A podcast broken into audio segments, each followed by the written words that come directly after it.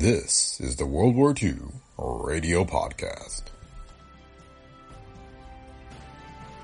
A date which will live in infamy. This is London. We shall fight in the hills. We shall never surrender. Go ahead, Berlin. This is the National Broadcasting Company.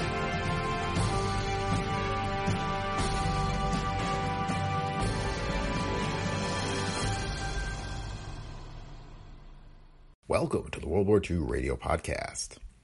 Today we have the May 2nd, 1941 episode of the story behind the headlines, entitled The Riddle of the Straits.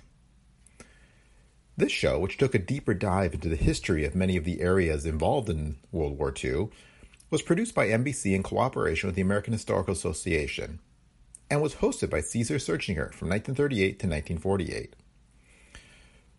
Saerchinger was a pioneer of transatlantic broadcasting and served as European director of CBS Radio from 1930 to 1937. The World War II Radio Podcast is a Brick Pickle Media production. If you like the show, please leave feedback on Apple Podcasts, Spotify, or wherever you listen. You can also support the show by clicking on the link in the show notes and offering your financial support. Your donations help us continue to produce the podcast. And thanks to those of you who've already donated. So again, please enjoy today's episode of the World War II Radio Podcast, and thanks for listening. Hey, it's Ryan Reynolds, and I'm here with Keith, co-star of my upcoming film, If, only in theaters May 17th. Do you want to tell people the big news? All right, I'll do it. Sign up now and you'll get unlimited for $15 a month and six months of Paramount Plus Essential Plan on us. Mintmobile.com slash switch. Upfront payment of $45 equivalent to $15 per month. Unlimited over 40 gigabytes per month. Face lower speeds. Videos at 480p. Active Mint customers by 531.24 get six months of Paramount Plus Essential Plan. Auto renews after six months. Offer ends May 31st, 2024. Separate Paramount Plus registration required. Terms and conditions apply if rated PG.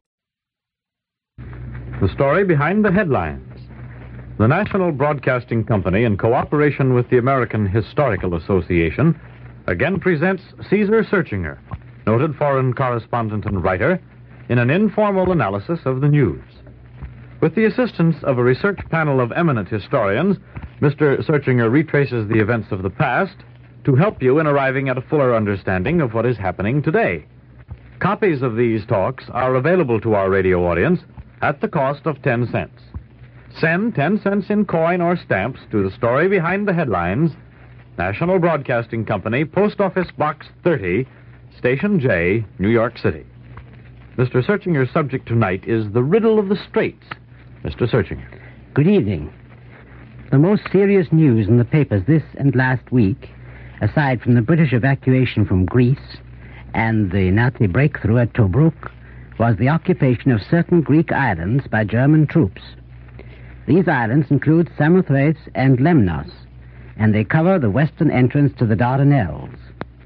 Two other islands, Lesbos and Chios, further south and still closer to the Turkish coast, are rumored to be occupied, or may be taken any day, unless the British fleet can prevent it. If it can't, the Germans will soon have a chain of Axis-controlled islands running all the way from the mouth of the Dardanelles to Italy's Dodecanese Islands on the southeastern Turkish coast. These islands can blockade all Turkish harbors except the remote and unimportant ones on the southern coast. Significant in this connection is the rumored passage of several merchant ships carrying German war materials from the Black Sea to the Aegean through the Turkish Straits, which could hardly have occurred without Turkish acquiescence. What these things portend is not difficult to guess especially in view of the intense diplomatic pressure now being applied to the Turks.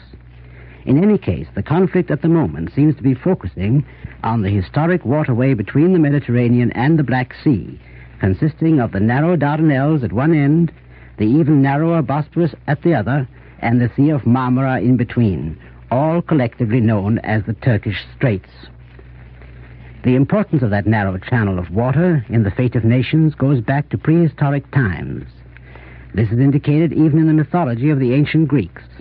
For Jason and his Argonauts sailed through the Hellespont, the Greek name for the Dardanelles, in search of the Golden Fleece, probably an ancient symbol for wealth. Control of the Hellespont, or Dardanelles, was the real issue of the Trojan War for the citizens of ancient Troy and of the cities that occupied the site before Troy, levied heavy tolls on the ships trading through the straits bringing grain from the north shore of the Black Sea, now called the Ukraine, and tapping the trade routes to the Orient through the harbors along the southern shore. After the Battle of Salamis, which, as I mentioned last week, established Greek sea power in the Aegean, Athens controlled the Black Sea route, both by her fleet and by colonies, or bases, as we should say today, until the Athenian Empire was destroyed in the Peloponnesian War.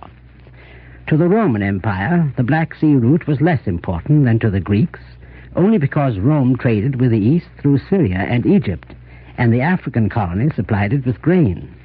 But after Rome declined and the Mohammedans cut Christian Europe off from these routes, the straits recovered their old importance for the Western world. Meantime, Constantinople had been built at the Bosporus as the capital of the Eastern Empire, and the Greek emperors had established complete control over the Mediterranean Black Sea route. The question of the straits has been a difficult European problem ever since. From the 11th century onwards, it chiefly concerned the sovereign trading cities of Italy, like Venice and Genoa, who competed bitterly for the privilege of navigating the straits.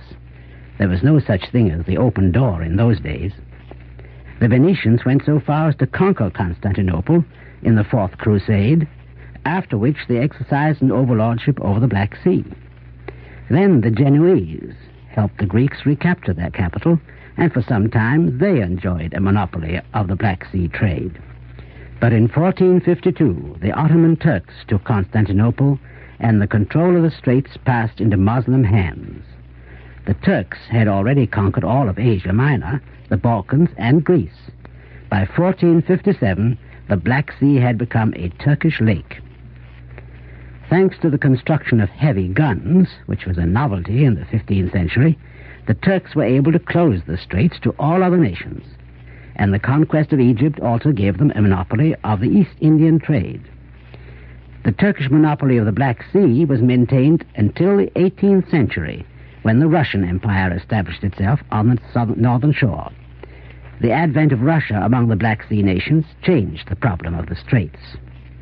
It was Peter the Great who realized that the future greatness of Russia depended on access to a warm water sea but it was a woman who first forced the Sultan to give up his exclusive, exclusive control of the Black Sea, namely Catherine II. Catherine actually sent a fleet from the Baltic all the way around Gibraltar to blockade the Dardanelles from the west. Four years later, the straits were opened to the merchant ships of Russia, and soon to those of other countries as well, including England and France. The Turkish commercial monopoly was broken at last, and trade of all kinds has flowed between the Mediterranean and the ports of the Black Sea ever since, at least in times of peace. But besides being the great corridor of trade, the straits, as the link between two continents, have had great strategic importance both in ancient and modern times. Darius, the Persian king, crossed the Dardanelles in the 6th century BC to ravage European lands. His son Xerxes built his famous bridge of boats across them to march a mighty army into Greece. He chose a spot on the Narrows, just where the straits are only a mile wide, where Leander used to swim across to see his lady love, Hero, and where the Turks erected their toll stations for less romantic purposes later on. The Turks, by the way, first crossed into Europe near the same place in 1354 though they didn't conquer Constantinople for another 99 years. Constantinople was built at the Bosporus, which in places is only 800 yards, to hold the European and Asiatic parts of the Greek Empire together. By means of this maritime fort, the Turks were able to keep all warships from passing through the straits.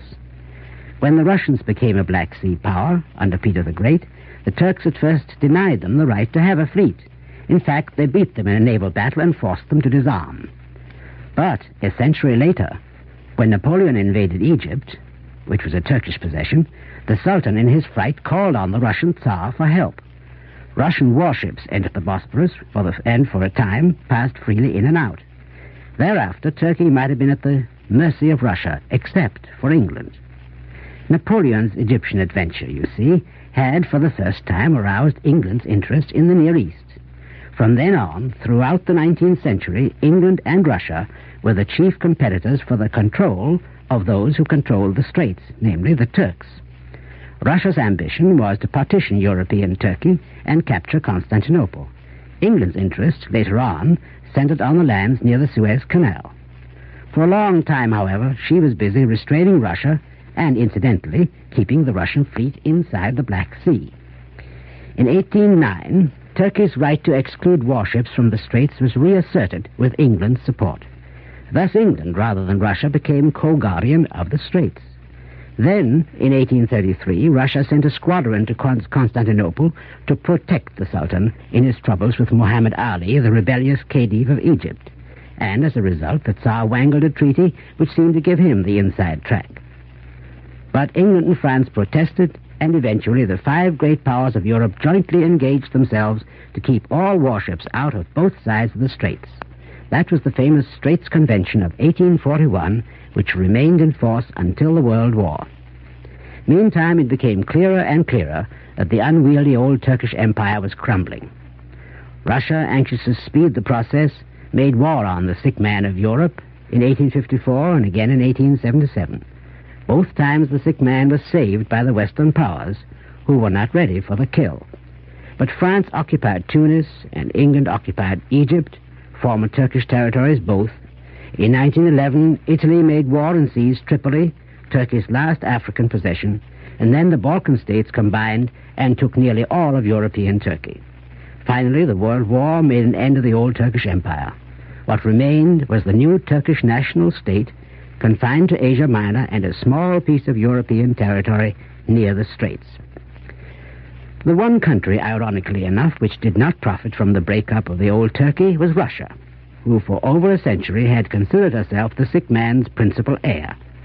Russia's share of the World War spoils were to have included Constantinople and the Straits.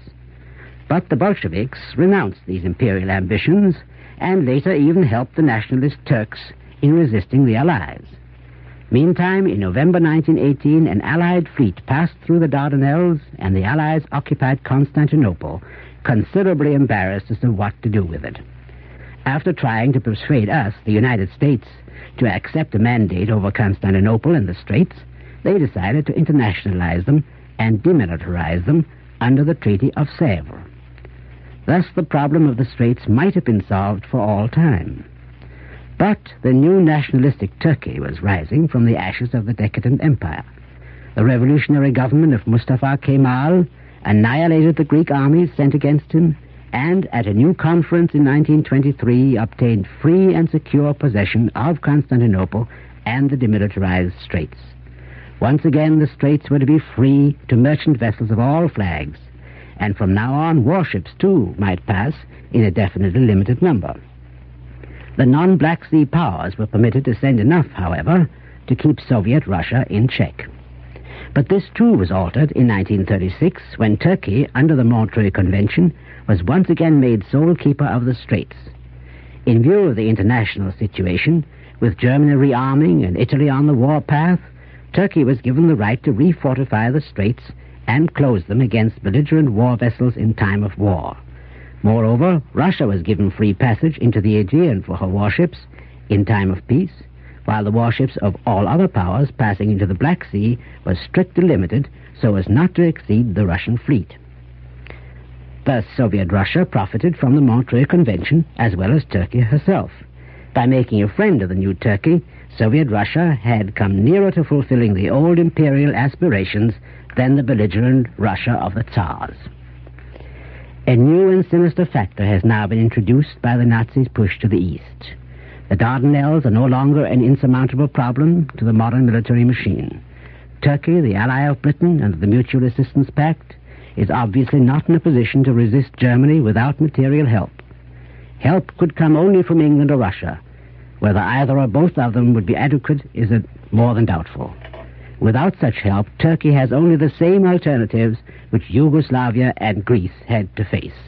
The question, therefore, is not so much what will Turkey do, but what will Soviet Russia permit her to do? Or perhaps what the men of Moscow and Berlin will decide she must do after the present preliminary skirmishes are over and the new diplomatic adjustments have been made. For the present, only the Nazis' purpose is clear. They will not attack Turkey, oh no. If Turkey will only agree to become the base for an offensive through Iraq, where Rashid Ali's troops have just shelled the British airfield, through Transjordan and Palestine, while the Axis African forces push forward on the other side of Suez. And what will be the fate of the Turkish Straits?